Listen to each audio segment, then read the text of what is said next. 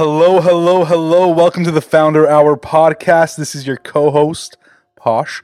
We've got a new episode for you today, and we're excited that you made it here. Before we get going, make sure you subscribe to the podcast, give us a five-star rating, and then subscribe to the newsletter. Get some new updates from us, some exclusive content, things that nobody else has. And oh, one more thing. Enjoy the show.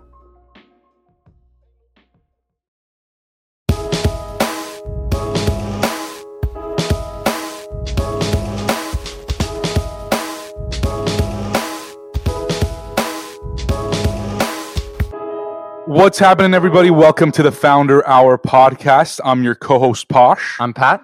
And we are so excited to be with Doctor Howard Murad today. He is the founder of Murad, uh, which I'm sure a lot of you have heard of and you've seen on uh, several shelves in the past two, three decades. Um, and we're excited to share Doctor Murad's story today and hear from him about his personal story and how he got his entrepreneurial journey going. So, Doctor Murad, thank you for joining us today. So glad to be with you. Thanks for having me. So why don't we start from, uh, you know, the early days. I know you were uh, born in Iraq, in the Middle East. Uh, Correct. Take us through that journey a little bit. Well, actually, my family uh, um, for generations have lived in Iraq. And uh, there was a time in the mid-forties, nineteen forties, where um, there was a lot of problems and um, um, religious problems and things like that. And we were very fortunate to be able to have the ability to come to the United States. Um, it was a challenging uh, situation for us, but we were able to leave uh, a dangerous place and come to the safe haven of the United States. And if I can thank anything, I would thank my ability to have traveled and lived in the United States. Had I had to stay in Iraq, I probably would have had a much different life. So uh, when you came to the U S, uh, around how old were you, and, and what was like the first thing you did? Well, I was seven years old. Um, and when I was in Iraq, I went to the French school, Alliance, and I learned a couple of words of English. And the only words I knew was, "Give me your hand." I'm not sure why I learned that, but that's what I learned. And uh, so we got off the plane, and uh, my uncle uh, came and gre- greeted us with uh, some of my uh, cousins. And I said, "Give me your hand." I don't know what they thought, but so we kind of started a conversation. And the one thing that was very interesting is the ability uh, to, be, to have a plastic mind when we're so young, that I was able to pick up English in relatively a short period of time. There was no special class or special learning. They sent me immediately to the uh, second grade. And um, within a month or so, I was speaking English without an accent. My siblings, I'm the youngest of six, um, were older. The next sibling age was about twelve. And she still has an accent. So you could tell she's from a, a foreign country. But I don't have one, other than because I lived in New York, I probably have an, a, a New York accent. What were your parents involved with when they were in Iraq, and why did you end up, you know, choosing, or why did they end up choosing to come to, you know, New York? Well, my father um, was a businessman. He sold something called copra. Copra uh, was in nutrition, which is just basically dried coconuts. And um, and that was something that he, he imported from India, and he sold it in Iraq. So that was his business, and he was relatively successful. We had a nice home. We had some servants. And um, when we came to the United States, we had to leave everything behind us. So we arrived here relatively penniless. Fortunately, um, or maybe unfortunately, Uh, my uncle was there to help us, and he supported us for a while, and as a matter of fact, found a business for my father to go into. My father became a silent partner, and he would be learning, basically selling um, material, you know, large amounts of material which people could make clothing from or whatever. Um, and uh, unfortunately... Um, The partner cheated my father, and we ended up penniless. We moved from a nice house into a tiny apartment, like four hundred square feet, uh, six hundred square feet, excuse me. And um, so we all lived in this little place, and um, we all found jobs. Even I, when I was eight years old, I was delivering newspapers. I was um, going next door and helping gardening, uh, things like that. Uh, after a while, when I got older, I was a pin boy. There were no machines in the bowling alleys, and I used to set the pins at night. Um, there are different odd jobs uh, all along. Everybody worked in the family. Uh, and there were times when there really wasn't even enough to eat. You know, sometimes uh, all eight, um, eight of us would have one chicken and a whole lot of rice. And uh, that was a lot. And there were times even that wasn't enough. And I remember one time we had, all we had was onions. So my father said, "We have a lot of onions and a lot of bread, so we'll eat and we'll be full. We don't. We will at least still have food to eat." Um, and uh, so there were, you know, difficult, challenging times, but we picked ourselves up from our bootstraps and we managed to do everything. Um, my siblings, the older ones, uh, were able to go to college uh, at night and work during the day. My oldest brother, who had finished pharmacy school in Iraq, uh, came back, and then he had to take two extra years in the United States and became a pharmacist. And gradually he himself, after working many years, um, ended up uh, having his own pharmacy. Um, um, my next brother um, was into mathematics, and he was uh, he ended up being an accountant. Uh, Two of my sisters had different jobs. One actually just went to secretary school and learned to type. And the other one actually worked in a clothing sales store, and she was able to um, get a job there. And eventually um, she got married, and she and her husband opened some stores themselves. So little by little, every one of us uh, was able to become successful. And I can't, I guess that's the story of the United States, the ability to um, come here and work hard and, and make something of yourself. Yeah. And it's like this classic sort of immigrant story that we hear often where, you know, where, wherever you're, you're originally from, you know, you have this career and, and you, you have this, cr- you know, great job, and, you know, it could be in healthcare, it could be in legal field, it could be in anything. But once you immigrate to the U S, a lot of people are sort of unable to find the sim- a similar job or career, and they have to, to just adapt and, and figure it out.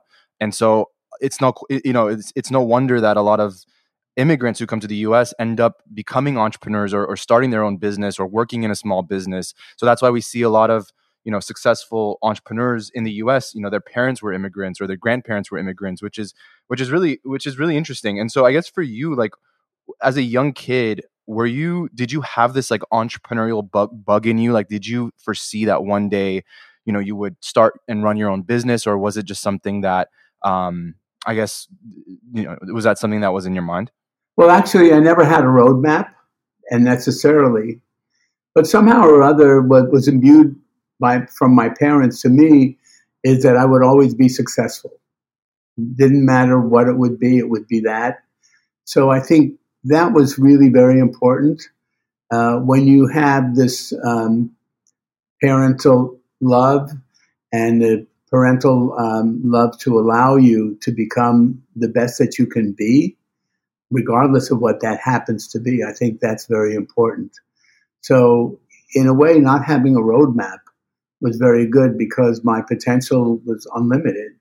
Um, and as a matter of fact, as I look through the, the challenges that I had, um, when I uh, went to college, I really thought I wanted to be an engineer. And one of the things about learning from your failures, I think, is important for me. I learned that I wasn't destined to be an engineer. I couldn't do calculus and, and the math in, in college, even though that's what I thought I wanted to be. It was a time of Sputnik, and everybody was going into, into that kind of field. And um, so I um, I decided, my, my oldest brother was a pharmacist. He said, "Why don't you go to pharmacy school, and you'll You know, at least you'll have a job, and you like science anyway." Um, I did go to pharmacy school, but in the back of my mind when I got there, I said, you know, I should go to medical school. And here's another thing I think we have to learn is that we cannot accept that the idea of I probably can't do it. Because in my mind, I thought, well, all those other people in medical school, they've got to be much smarter than me. And so I probably won't be able to make it, so I'm not even going to try. And little by little, I said, you know, what the heck? What do I have to lose? If I if I don't make it, it's the same as not trying. But if I try and I make it, there's a chance I'll make it. Um, there was a little time where I had a, uh, I was studying finals with my uh, friend in pharmacy school, and his uncle uh, came by. He was a, a doctor in California. I was living in New York at the time. And said how wonderful California was. It was brand new. That was way back in the nineteen sixties. And um, medical was a great field. You guys should think about going to medical school. And uh, he encouraged all of us to apply. And I applied and I got in. And that was a, a big challenge. And I think if I could help anybody, I said, I would say, allow the unique you to blossom. Um, Make your journey without a destination. Words like that. And, and over the years, I've created hundreds of what I call insights, understanding my life and understanding how I could help others with my insights, sayings, affirmations, some people call them. So the idea of being able to make the best of who you are is so important. And so many of us, all of us, have potentials beyond our wildest dreams, if we only unlock that key and allow it to happen. Would you say the medical field was something that you were extremely passionate about when you started studying it in school, or was it was the reason for going to medical school um, more from maybe pressure from parents or society, or just that was like one of the paths to having a successful career? I don't know the uh, the answer to that question. All I can tell you is, you know, obviously. Uh, becoming a doctor is something that anybody would want to aspire to, or many people would anyway. And I guess in the back of my mind, I did want to aspire to it. Um, I had terrible acne when I was a child, um, you know, the pizza face look of some people, and we didn't have enough money to go to a doctor. So, you know, all I did was wash with soap and did the best that I could. I did manage. But realizing that, you know, I could help other people who had similar problems that I did was, was something that led me to that path. And then going to pharmacy school and learning about all the medications and the drugs. And uh, that also was another way that encouraged me to uh, try to go to medical school. Again, to me, the big lesson for my going to medical school was the ability to not limit yourself. Don't limit your potential. And I, if I could give anybody a little bit of a, a boost, I would say the worst thing that'll happen is that you won't get in, or you won't, or you lose the attempt, but at least try and try really hard and make it a passion. And if you can't make it, then maybe that means you, this one door closed and there's another door that you need to open. Just like me, I thought I wanted to be an engineer, but that door closed. And I found another door. For whatever reason, that's where I was supposed to go. Doctor Murad, that's obviously a very, you know, inspirational story, and uh, one that I think a lot of people can resonate with in terms of, you know, when one door closes, another opens, and that, you know, we need to embrace those opportunities, right? Um, I know you eventually ended up at U C L A's uh, V A Medical School, or V A uh, Hospital. Uh, for your dermatology residency. Uh, where did you go to medical school, and when did you eventually make the move to California? Well, actually, I went to, um, I was born in nineteen thirty-nine. I'm eighty-one years old. And I moved to California in nineteen sixty-two to go to medical school. I graduated in nineteen sixty-six uh, from University of California at Irvine, U C I Medical School. Um, The one thing I could tell you about that is when I was in medical school, uh, what I aspired to be was a, um, a surgeon. I really was interested in surgery. And as a matter of fact, when I finished medical school, I did my internship, rotating internship back in New York. And I had a residency to do a surgical uh, residency. But I was drafted in the Army and I uh, was sent to Vietnam. And in wow. Vietnam, I had my fill of surgery. Um, at that time, uh, unlike what it is today, which is a volunteer army, we were all drafted. I was drafted as a as a doctor and was sent to Vietnam. I was a battalion surgeon and did surgery. Um, when I came back, I was assigned to my own clinic, but also to the dermatology clinic in the afternoon. And at that point in life, I became interested in dermatology. Um, Doctor Murad, if you don't want to talk about it, that's also, you know, very fair. But how was your experience like uh, in Vietnam, you know, working with, you know, these soldiers who were, I assume, you know, hurt and needed, you know, your services at that time? Yeah, well, I was a battalion surgeon, so I got to see the injured people first. Um, at that time, the way it happened is a, a, a soldier got injured or had a cold or whatever, would go to see me at the battalion surgeon, battalion aide. That was in the boonies. That was way out, not in the, not in the big major bases. And that's where I was. So I would see the sur- these people. And, you know, there were incidents that were really impactful on me. One of them that was really impactful. When I went to Vietnam, the idea was, well, we were going to stop the spread of communism and we were going to make the world peaceful and better and all kinds of things. And I thought, well, I know it's we're all going to suffer, but the, the world will be better. And one of my very first patients was a young certain young gentleman. He was a second lieutenant, an officer, the lowest level officer. He had finished law school, had just gotten married, and he was drafted. He came to see me because he had a cold or something like that, nothing serious. And he went out, and they brought him back within a couple of hours. Somehow we went over a landmine or something, and he was paralyzed from the neck down. And you know, there are numbers. There are five hundred thousand people who are injured, fifty thousand people killed, whatever the numbers are. They're just huge, and they don't mean anything.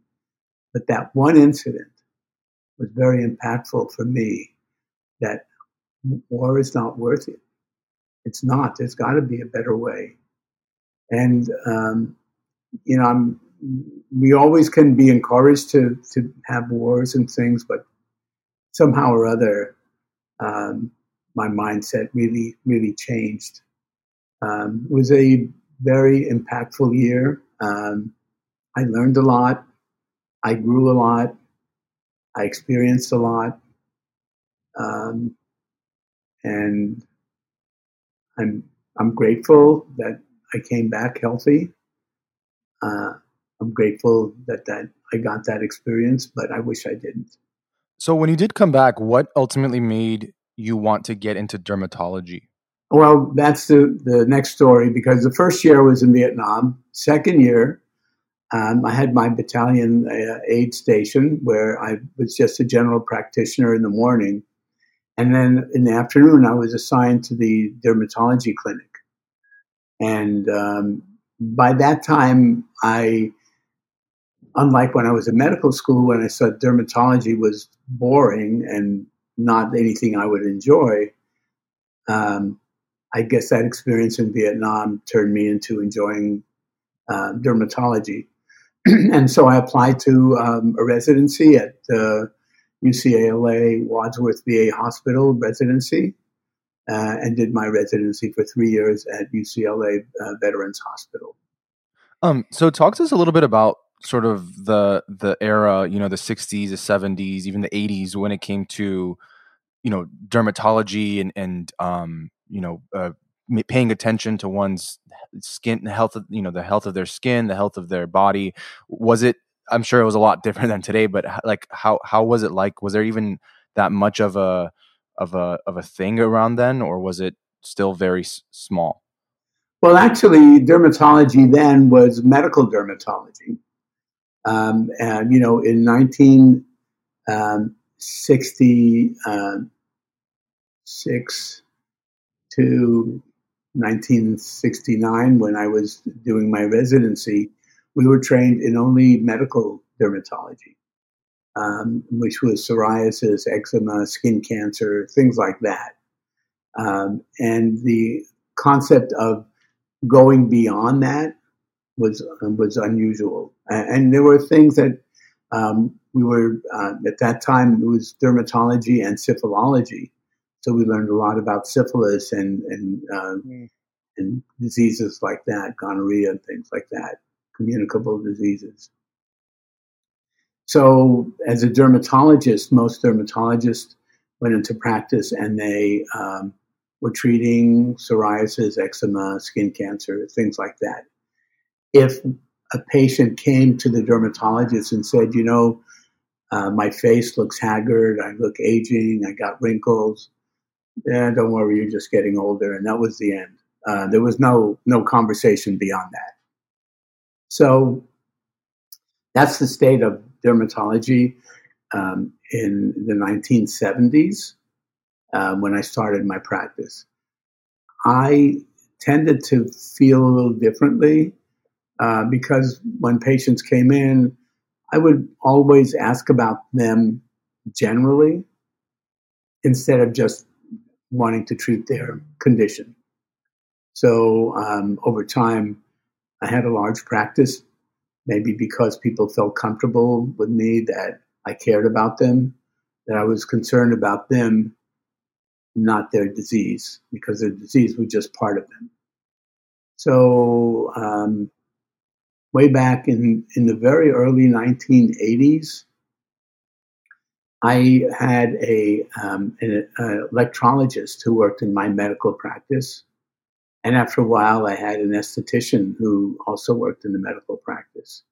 So in a way, uh, in the early nineteen eighties, I had what people would now call a medi-spa. At that time, also the beginning of injectables, uh, not the Botox that we talk about now, but collagen injections and the beginnings of lasers and things like that. So things were beginning to go in the uh, in the way of cosmetic dermatology um, as well as medical dermatology. When you first um, launched your practice, you know, you weren't someone that inherited a practice from your, your father or mother. It was you, it was something that you started yourself. So how did you spread the word and and and start getting, you know, people to come to you? Like, what was what were those early days like? Because you, you you know, I can imagine it's just like any other business when you're starting. You have to you have to get customers. Right. Well, when I started, um, I was I had just finished my residency at the time. It sounds like a little, but it's not quite that little. I think I was paid like thirty-six hundred dollars a year. That's a long time ago, but I didn't have a lot of money. Uh, you know, we lived in a in an apartment, uh, and um, I had a, an old car, and um, to make ends meet, I would work nights uh, in an emergency room, um, part-time. I would go do insurance physicals. I'd go to people's homes and do a little physical, and it was an insurance physical. I would get paid for that. And um, I decided to open up my own practice. I think it's a challenge right now, but at the time, um, it was still a challenge, but not quite what it is now. Um, I started in a very small office. It was about four hundred square feet. Uh, when I first moved in, I had I asked people to help me decide what I should get. So I used, I went and bought used furniture for my waiting room. I used used equipment to use in the back room. Um, I um, I I had my first office was very small. It was maybe four hundred square feet. It was, before me, it was rented by a psychologist or psychiatrist. And um, I remember the first week I had patients, what I did, I had my cards. Um, I hired um, a nurse. Somebody had referred her to me. She was very sociable and very nice. And um, she knew I was starting out. We, I told her I can't pay you so much right now, but as soon as I grow my business, I will give you a better salary than you, you would be getting normally. Um, and I walked into the office, and instead of just sitting there, I went all all around the town, went to every doctor I could go to, and left my cards there with the doctor. And the, I wouldn't see the doctors. They were busy most of the time. I would talk to the nurses in the front, and if I could see the doctor, I'd say, hello, I just moved in, I'm a dermatologist, this and that. And um, I remember my very first patient, I was sitting there. I didn't even have a sign on my door. It, it was that beginning. And um, this was my second or third day, and I had just come back from doing my rounds, seeing other doctors, and this person walked in and had a rash, and it had no sign. I don't know how he ended up with me, but so I said, oh, I really have my first patient. And um, I remember in the beginning, um, I think it took me gee, about two or three months where I got to a, a number. I said one day, I one week, I had thirty patients. So it grew from those humble beginnings to, at this point, I've seen well over fifty thousand different patients. Uh, my practice really flourished over time, and I uh, was a very busy dermatologist. You know, obviously, over the years during that practice, you were, you know, very well known, especially in that community of, you know, skincare and, uh, you know, if I'm not mistaken, you ran the Medi Spa for about fifteen years or so. What are some of the biggest things that you learned during that time that eventually became, um, you know, almost, or, or or what laid the ground eventually for you starting your own product line? You know, what are some of the things that you learned from your patients, from the overall, you know, industry itself? You know, what were people suffering from, and how were you able to, you know, heal them, or, you know, essentially, you know, prevent some of these things down the line? Well, I would go back again to the nineteen eighties, mid nineteen eighties. Um, at that time, if you went to get skincare products, it was very simple. It was cleanse, tone, moisturize. There was nothing to treat. And if you wanted a treatment, you would have a medical treatment, you know, with the dermatologist, with a prescription, maybe antibiotics, topical agents, and prescriptions of different kinds. Um, and the idea of um, the word cosmeceuticals didn't come out until quite a bit later, in the late eighties. And that the first cosmeceutical was called Retin-A, but Retin-A really wasn't a cosmeceutical. Because a cosmeceutical means a, pharm- a, a cosmetic that acts like a pharmaceutical. So... Um, In the beginning, I used to compound prescriptions for my patients. So they would come in and they would have uh, different issues, and there was nothing quite available. So instead of um, writing a prescription that was available that wouldn't be good enough maybe, I would ask, because of my background in pharmacy, I would comp- write a compounded prescription. They would go to the pharmacist and get it filled. I became involved in what I think is the first cosmeceutical, which is uh, glycolic acid, alpha-hydroxy acids. And I started using those on my patients. Um, I actually worked with people and uh, offered my patients um, these uh, glycolic acid-based products that were having enormous benefits on my patients. So um, the ones that worked the best were ones that were helping with acne, with wrinkles, with pigmentation. And um, so I decided that at, the, at that time, two things. One, before I started uh, my product line, I decided rather than just have the idea of sort of a med spa in my medical practice, to have an outside medical um, med spa. A real Medi Spa. So um, I opened a Medi Spa called the Sense of Self, about twenty miles away from my medical practice. Uh, I didn't actually see patients there, but all of the estheticians were trained by me. Every single one of them spent a couple of weeks following me around, seeing patients, knowing what skin cancers look like, knowing what diseases look like, things like that. And um, formed my product line called Murad in nineteen eighty-nine, and decided around that time that I was going to try to make that something that would be available not only to my patients, but to the world at large. So I remember during that time, I started a business. I was had no business experience. Um, I found a person who said he knew how to start businesses, but was not really good at continuing it. I said, okay, well, I need to start a business.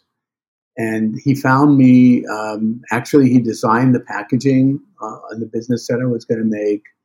Uh, and by that time, I was doing well as a, as a dermatologist, and I had some funds on my own. Um,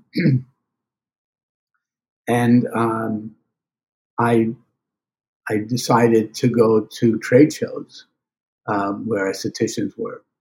So I began to build a business little by little. Um, at first, I had him as the only employee, and he helped me get other people to help me with marketing and things like that. Eventually, we hired different people, and little by little, uh, the business grew. Um, and Doctor Murad, uh, you know, it's it's it's really refreshing to hear your story, because I think a lot of people don't necessarily, you know, view doctors as business people, right? You know, I think first and foremost, you know, if even me, you know, I consider doctors medical professionals who are there to treat and help prevent, you know, their patients from, you know, serious diseases, infections, et cetera. But it seemed like, you know, throughout your journey, you were always just thinking ahead, always, you know, envisioning new things, trying new things, you know, and trying to innovate, right? Why do you think, or, you know, what were you motivated by, and why do you think you were that way, as opposed to just being a dermatologist, seeing your patients, going home, enjoying life? You know what? It's uh, it's, it's a very good question, and I don't have a very good answer. Uh, I can tell you it goes back to when I was a child, and the idea that was imbued with me was that I had limited, unlimited potential. I, I didn't limit myself. And I certainly was not a good business person, because I can tell you what happened to me with the, the beginnings of my business is at some point the person that was helping me, he said, I, you know, we didn't end up uh, helping because he, he said, I can't do any more for you, and, and I can't help you. I hired different people, and I was cheated. I, uh, there were people that were working for me that actually, because I had no idea about finance, Um, the, the finance people, some of them just stole money right out of the checkbook, and, and, and I had no idea. They gave me a, they said, here's a bill, you got to pay it. I paid it, and turned out it was a bill that ended up going to their cousin or something like that. So I had a lot of things like that going on. Uh, there were people when I had product that were, they just took it out of the warehouse and they sold it on their own. Um, I also was looking at, I guess a good word for me to tell you is the path to success comes from failure, because you need to fail in order to, to succeed. Um, here's another really good example. I was doing quite well selling my product to salons only. I tried selling to doctors, and that just didn't work for me. And then I decided, well, why do that? And why shouldn't I sell to a broader audience? And uh, somebody suggested to me, why don't you do an infomercial? Uh, infomercial gets you all out. And so I I didn't have enough money, but I borrowed on my house. I took a second on my house. And uh, and again, here, you have to be willing to risk in order to succeed. You have to be willing to put all of your energy.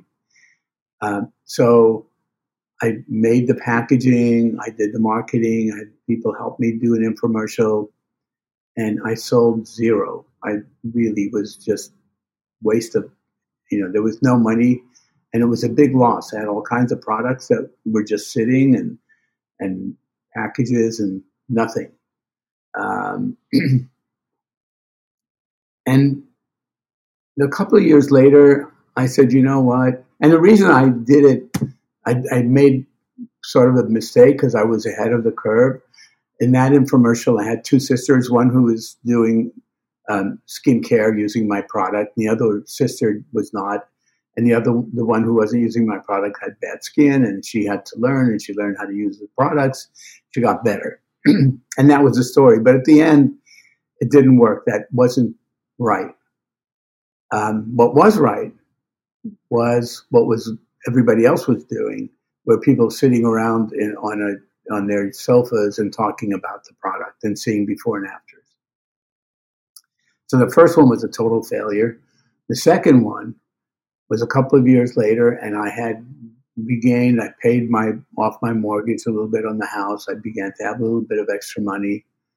Uh, but in order to do this, I had to really borrow more. So I borrowed again, second on my house, and I had personal loan. And I gave everything. If I was going to fail then, I was probably going to fail, period. And uh, that one was a huge success. When you first launched, were you still practicing? I was. And and I worked my tail off. I was home maybe one hundred days a year. Every single weekend, I was out doing trade shows or doing classes. Um, I remember one year I did, I can't think about sixteen, seventeen different trade shows all across the country. And when it wasn't a trade show, it was I'd made my own little thing and invited different people to come to a class at a hotel. Um, and um, and then I began to do a little bit of international. So um, there were many times I was gone for a while. I still also practiced. And little by little, I couldn't do both, and gradually minimized my practice, but uh, still kept a little bit of a practice over time. Um, but in the early days, I was practicing full-time, working full-time, uh, twenty hours a, a day almost. You know, Doctor Murad, you talk about some of those failures that you had in the early days of launching the product. What was it that kept you going after you kept failing? I know, you know, I know you mentioned, you know, these failures led to success, or, you know, you have to fail in order to succeed. But what in your mind told you that you were doing something right, that you were onto something, even if, you know, the sales necessarily weren't showing that to be true? You know, what motivated you to go on? Um, you know, again, it, it's the passion uh, and, and, when you feel that you really are onto something, it's important to really continue despite some losses. I mean, there are times when it would have been very easy to just say, you know, why the heck? What am I doing this? I, I could relax and just see my patients, and it'd be and it would be fine. I would, I love seeing my patients. I learned so much from them. Uh, I love seeing them, I love, and they they love coming to see me. Um, and that would have been enough, but somehow or other, there was something in me, and I, I wish I could tell you that. But I do have um, a lot of my sayings. I, I have over six hundred sayings, which kind of express all of these things I'm telling you about. Um, I have my own blog. It's called D R howard murad dot com. If you want to look at it, we have all of those uh, insights. But I, I learned somehow or other Um, from my father, who actually, he failed and he didn't go forward. He, he, he, when we came back, when we came to the United States, he failed at the first store where my uncle helped him. Then he opened another one and he failed. And he ended up, he ended up actually being one hundred percent broke.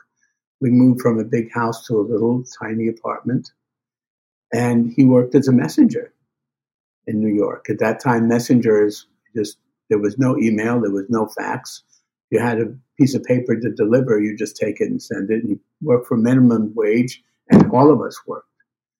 And all of us worked very hard, but he never complained. He was always happy. His favorite words were, I will hope, I hope you'll be older than me and happier than me. He lived to be almost one hundred years old, and he never complained about anything. He was always happy. So I think what helped me there was looking at him and saying, what's the worst thing that could happen to me? I would be stuck eating an onion sandwich, and I'd be full, and I'd have a roof over my head, and I'd have my family. So the the idea of understanding, if you really want to go for something, you have to be willing to risk. I don't know how that is, but that story of my father really was sort of what, you know, you learn from your parents, not what they tell you, but their experience and what it was. So for me, that was it. But I would tell everybody, if you're really fashion, passionate about something, go for it. And if you fail once, try again. If you fail a second time, try again. Um, at some point, you might want to give up, but um, really, if you're really passionate and you believe in yourself, you usually can make it. Because when you're that passionate, you will find a way to be successful. So when you first launched Murad, the business in, you know, the eighties, like pre-e-commerce, pre-direct-to-consumer, you know, the only way through to a consumer was through some sort of retail establishment or um, I'm not even sure what other options there were. But like when you first launched, how were you getting the product to consumers? Like what was your sort of distribution strategy? Well, you know, I didn't realize what the names were. Um, the word omnichannel channel didn't exist at that time. But what I did do is I started out selling only to salons. And um, then, as I told you, instead of just that, I said, well, why shouldn't I go beyond? And I went into the infomercial business. The first one was a real failure. The second one was a real success. And what was interesting about that is at that point in time, I lost most of my salon business. I remember going to seminars that I would put on. And one of the people told me, you know what, Doctor Murad, I'm not going to buy any more of your products. I said, why not? Don't you like them? Are they not good? She said, no, I love them. They're really good. But you know what? People are actually coming in and asking for them. I want to be exclusive. I don't want to be something that I, other people can buy all over. So the idea that this was a trend that I sort of foresaw, and I don't know why, that didn't exist at the time. And what I also did at the time is with the infomercial, I put a little coupon into the infomercial and recommended people go to a salon and get professional guidance as well as using my product. Even that, there was a failure because, again, the salons didn't enjoy that. They they didn't want something that they other people could buy on T V. Um, so there were challenges up and down all the way. Were there any challenges in selling your product that had to do with going through the F D A or getting any of these regulatory compliance issues to get your product out there, or that's not something that you had to deal with? Um, my products are cosmetics, cosmetics uh, classified as that. And um, so there wasn't a, uh, a, a need to do that. I didn't have anything that was a prescription. Um, I had ingredients in it that were allowed by um, whatever federal regulations were for right. Cosmetics. And after you launch and after this infomercial business keeps working, what are some of the things that happened along the way? I mean, it's been, what, thirty, thirty-one years now that, you know, the company has been going and you become one of the leaders in the space. Um, what are some of the things that you learned along the way and have, you know, and what are the things that you've seen that you've done differently now than you did back when you guys first started? Well, yeah, obviously, I learned a lot. Um, I, I learned uh, to skirt different things. Um, I ended up um, really um, having people uh, that worked well and, um, you know, um, financials. Um, I had, you know, outside uh, outside uh, people who oversaw the finances, all of those things that any business person would know. Um, but I had to learn that on my own. I didn't go to M B A school to get it. Um, not sure how I can answer um, your question exactly, but basically um, just learning uh, on the way and, and actually, Um, making my own path. I never personally looked at what other people were doing. You know, like marketing now, I know our marketing team will look at all the other brands that are selling at the different retailers that we sell to. And they'll say, well, this person's doing this and this person's doing that. This seems to be selling. We should try to do this. I never, in the early days or even up until more recently, um, looked at what do other people do, and um, made products based on what I saw with my patients. And as I as I looked and thought, I said, well, you know, this is something that's really interesting. I should look at that and try to do that. So um, I tried to think these were uniquely mine rather than, and I'm sure I learned from others. I can't say I didn't. Um, uniquely mine and not just being a copycat. Because you will never, you can copy what somebody else has done, but you'll never be as good as them. When you make your own, it, it is your own. It's uniquely yours. Um, and that's that was a very important, I don't know that it was a lesson that I learned or it was something that was in my in my D N A or whatever, but I tended to um, make products that were not necessarily anything like other people were doing. And, since that I, time of, yeah. Go ahead, sorry. Go ahead. I was going to say, since that time of launching the business, you know, with the rise of e-commerce and, and it becoming easier and easier to sell directly to the customer without having to go through all these different channels, um, you've seen, or we've seen a lot of cosmetic companies come to the space, whether it's in skincare or just makeup or, or whatever it might be. Uh, and so I guess in your eyes, what, like now with so many, uh, I guess, brands or just products in the space, what really sets uh, a brand apart from the rest? Is it is it what you said, like that continuous innovation and not being a copycat and really trying to figure out better ways? Or is there is there is there more than that?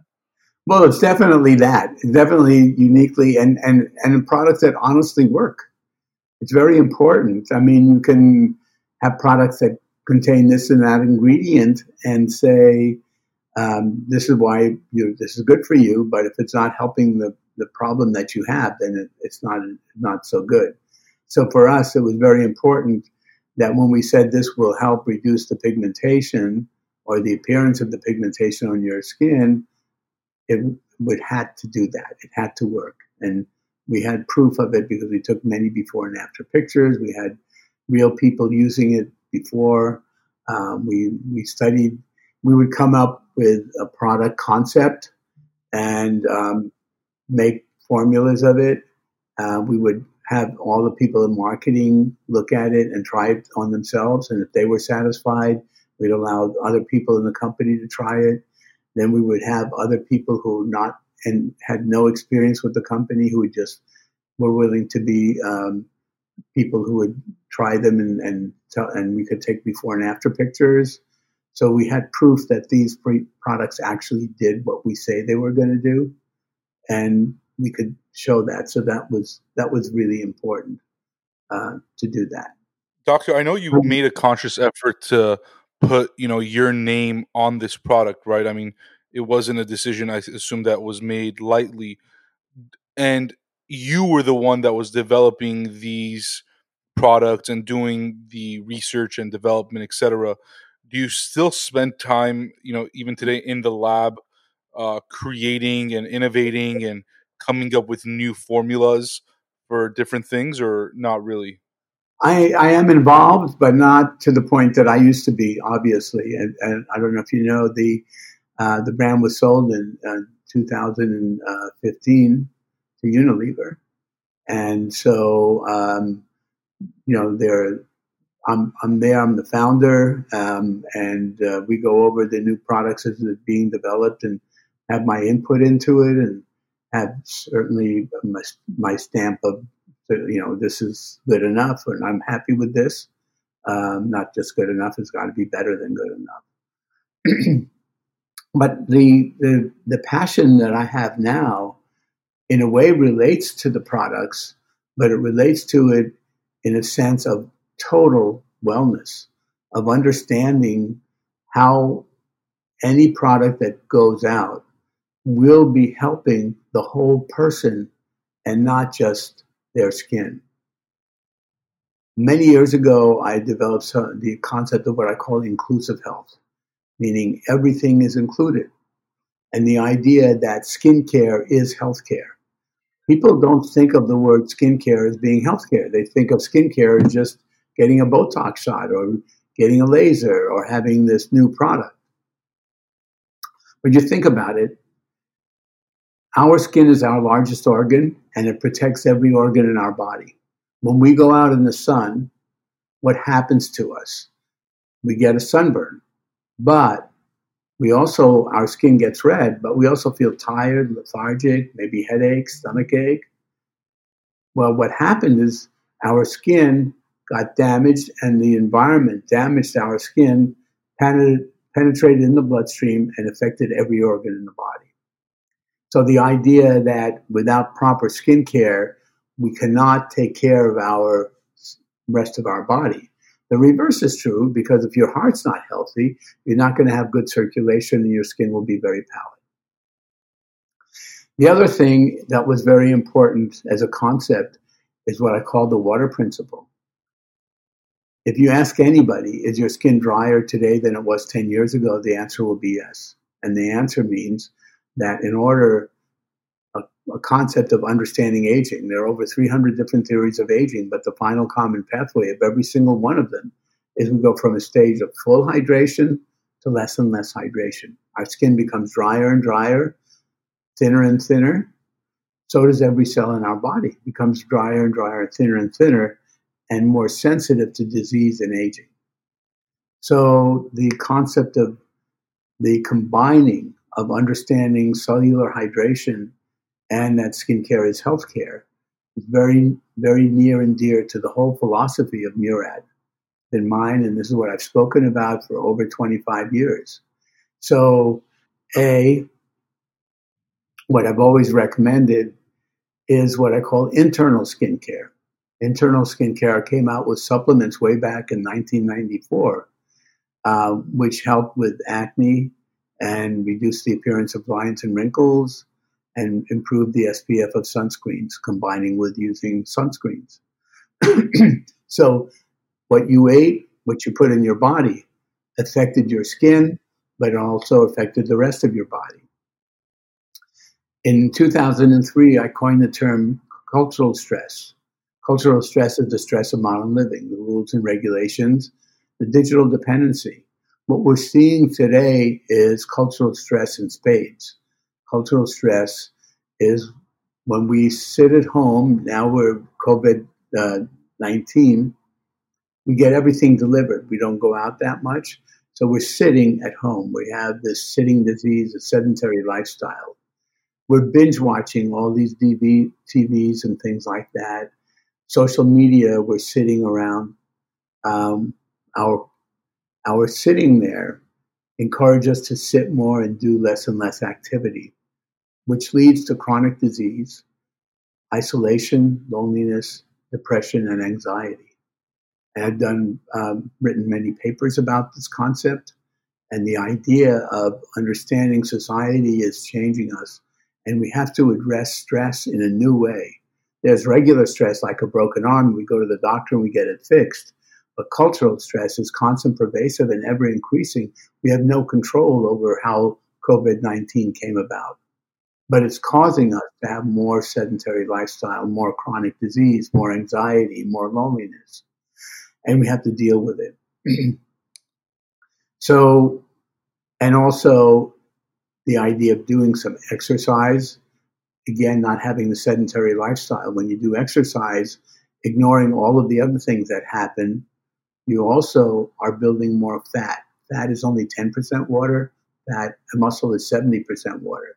So the more muscle you have, the more hydrated you are. So this concept you know, of wellness, this concept of wellness is unique to Murad. And it's based on years of my philosophy, understanding cultural stress, understanding the cellular hydration picture, and knowing, if nothing else, skincare is healthcare. And the products we're making now target certain certain centers in your skin that encourage you to have better skin, uh, reducing the appearance of wrinkles, um, reducing pigmentation, reducing inflammatory processes on your skin. What I was trying to say was that this is a very timely uh, discussion, considering obviously the situation that all of us are in, uh, and the importance of continuously trying to reduce our stress levels, our anxiety, uh, you know, connecting with other people, and trying to almost feel as normal as we possibly can by still following, you know, the stay-at-home guidelines, et cetera. You know, in fact, one of the things that I personally experienced when I was at my previous employer was when I had those high levels of stress and, you know, wasn't able to really work out as much as I would have liked to and eat as well as, as I would have liked to, I started developing alopecia, which I had never even, you know, heard of, right? And I started just losing hair all over my beard. And as soon as I left my employer within, you know, a couple months, as my stress levels began to normalize, I saw an almost like immediate improvement, right? And that's when I started thinking about what you were talking about, which is it's not just what you put on your face and your skin, it's also what you put in your mouth and, you know, what you do on a daily basis that has, you know, an impact, right? And I think that that applies to all aspects of life and in all aspects of business even is, you know, it's not only the external, but it's also the internal, whether it's of the company, whether it's the people, right? You know, focus on both of those things. Um, so I'm really, you know, interested in kind of that discussion and delving deeper into it. Uh, but I am also curious, you brought up the point of, you know, Unilever acquiring uh, Murad in twenty fifteen. What was that experience like for you? What was the process like? Was it easy to let go of, you know, this baby that you had birthed and raised after all those years? Well, first of all, I'd like just to say one more thing about this concept of cultural stress and everything else. To me, it's not new. This has been, as I say, I coined that term way back in two thousand three, understanding it. And it's been my passion. And if I could do anything in this world is have people truly understand it and see how we can help it. And we are targeting those stress levels, allowing you to sleep better, um, reducing your stress, things like that, with topical agents. So uh, there are agents that will help uh, calm your skin, but in the sense it's helping you in other ways. Um, as far as the uh, the sale to Unilever, um, we did not approach them. They approached us. And um, at that time, um, was a family business. My uh, my nephew was this uh, um, the general manager.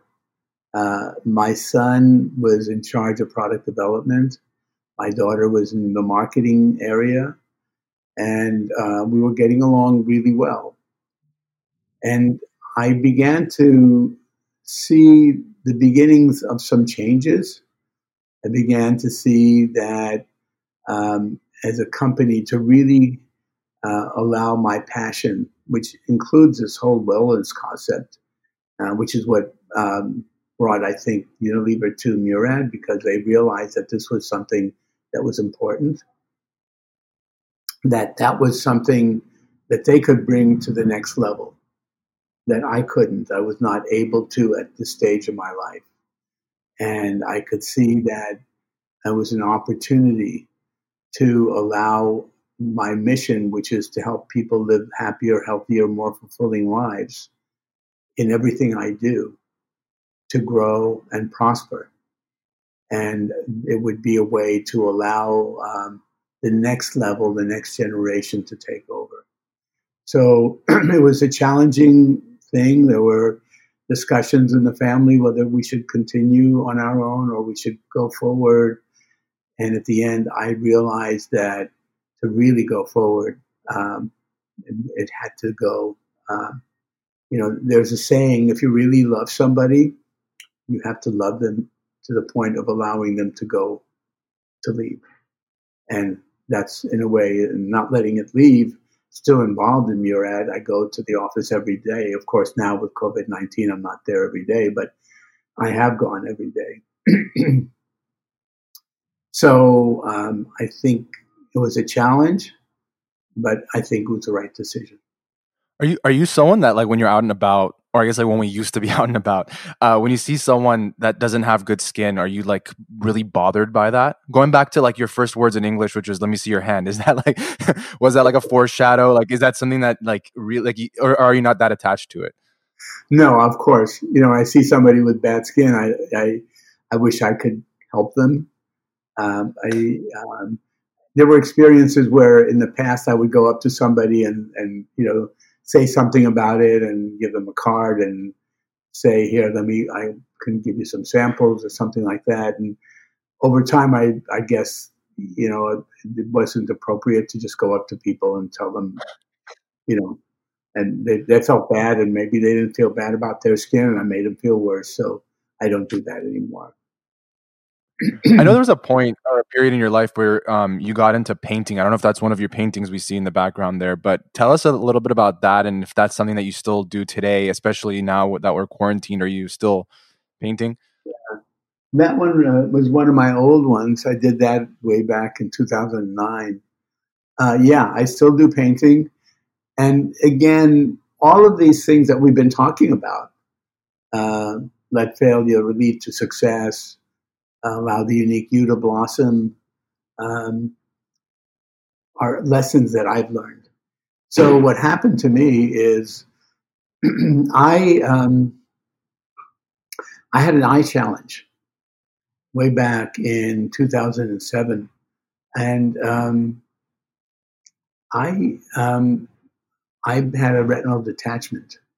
So I was actually... Um, As I was experiencing it, I was in Hong Kong, and uh, my eyes got blurry, and uh, was on my last leg of a fourteen-day trip international, trying to encourage business.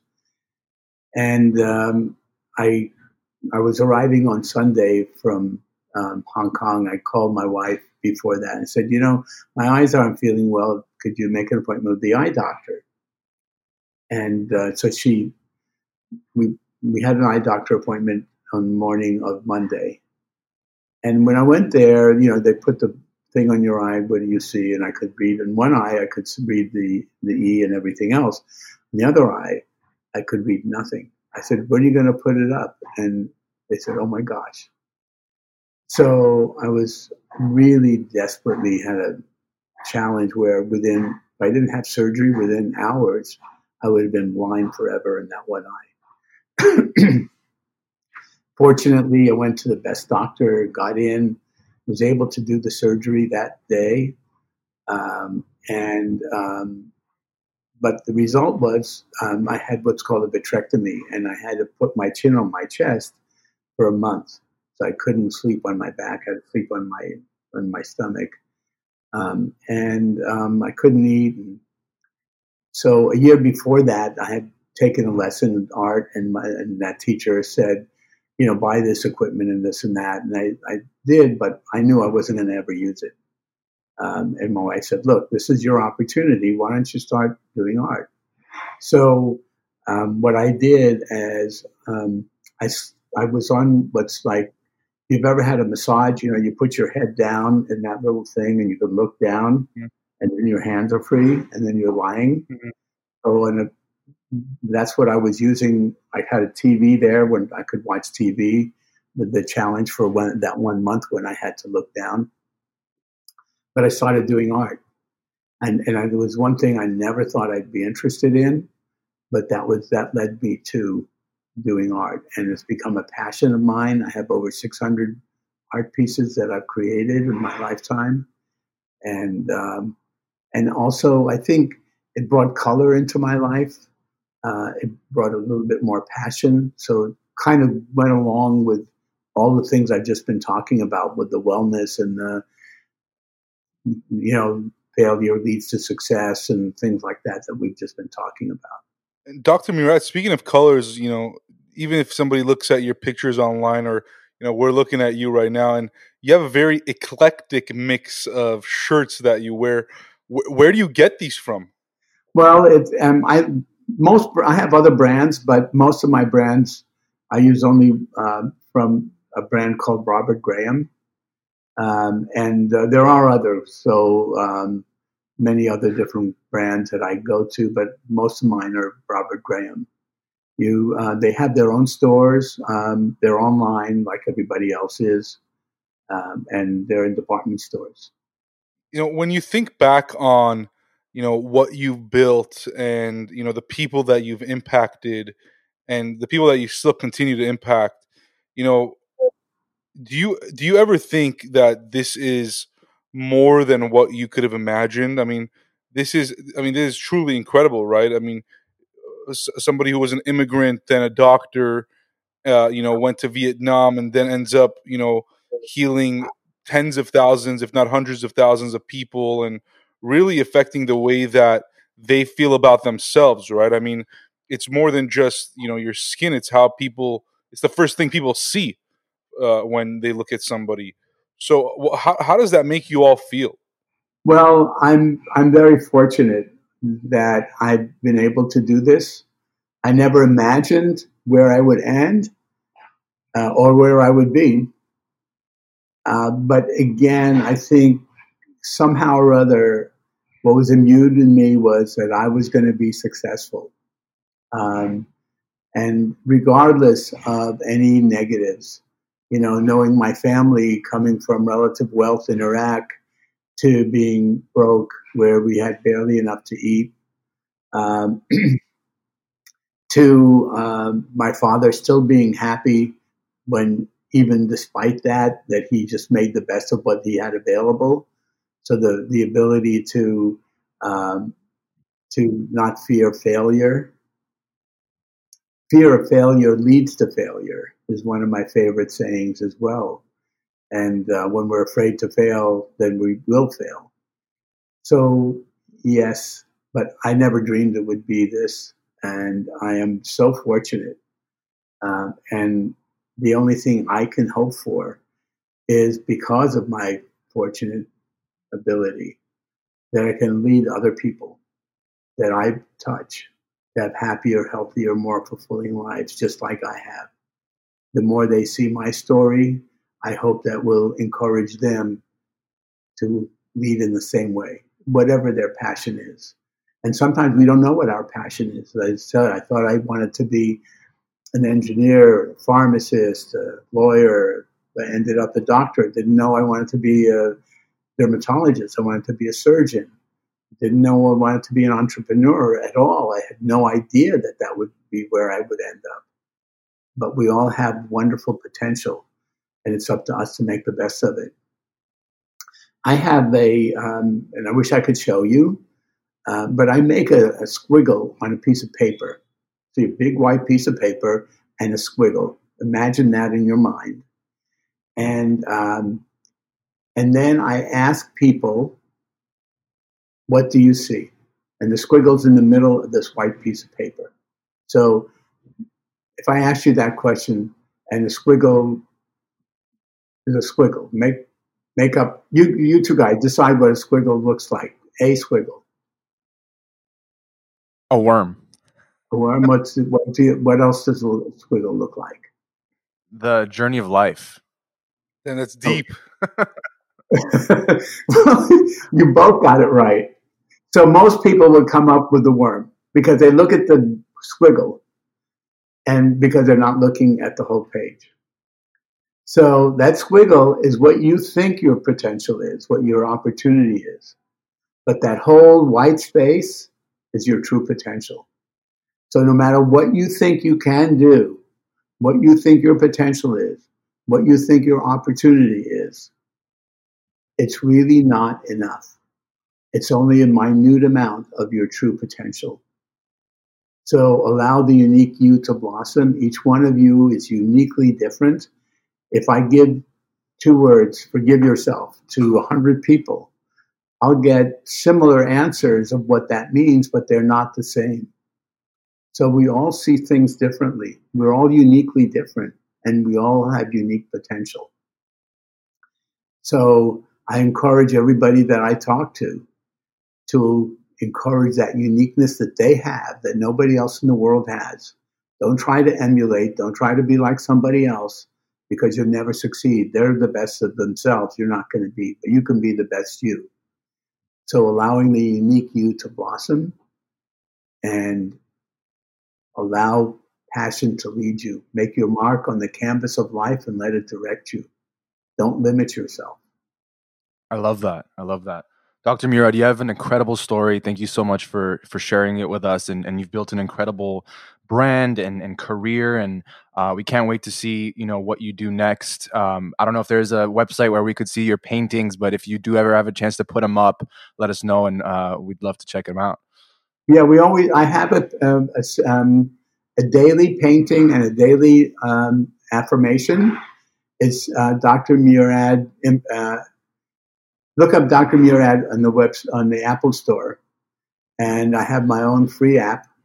So um, Doctor Murad Inspirations, I think, is what it's called, but it's Doctor Murad, and you'll see a picture, and you click on it. It's a free app, and every day there's a, a new saying and a new piece of art. Love it. Well, thank you so much. We wish you continued health, continued uh, you know prosperity and, and success, and uh, hopefully we can meet in person someday once all this stuff is over. But thanks again for being, you know, on the show and, and sharing your story with us. Thanks, Doctor Murad. Thank you for having me. My pleasure, my unique pleasure. Thank you for having me.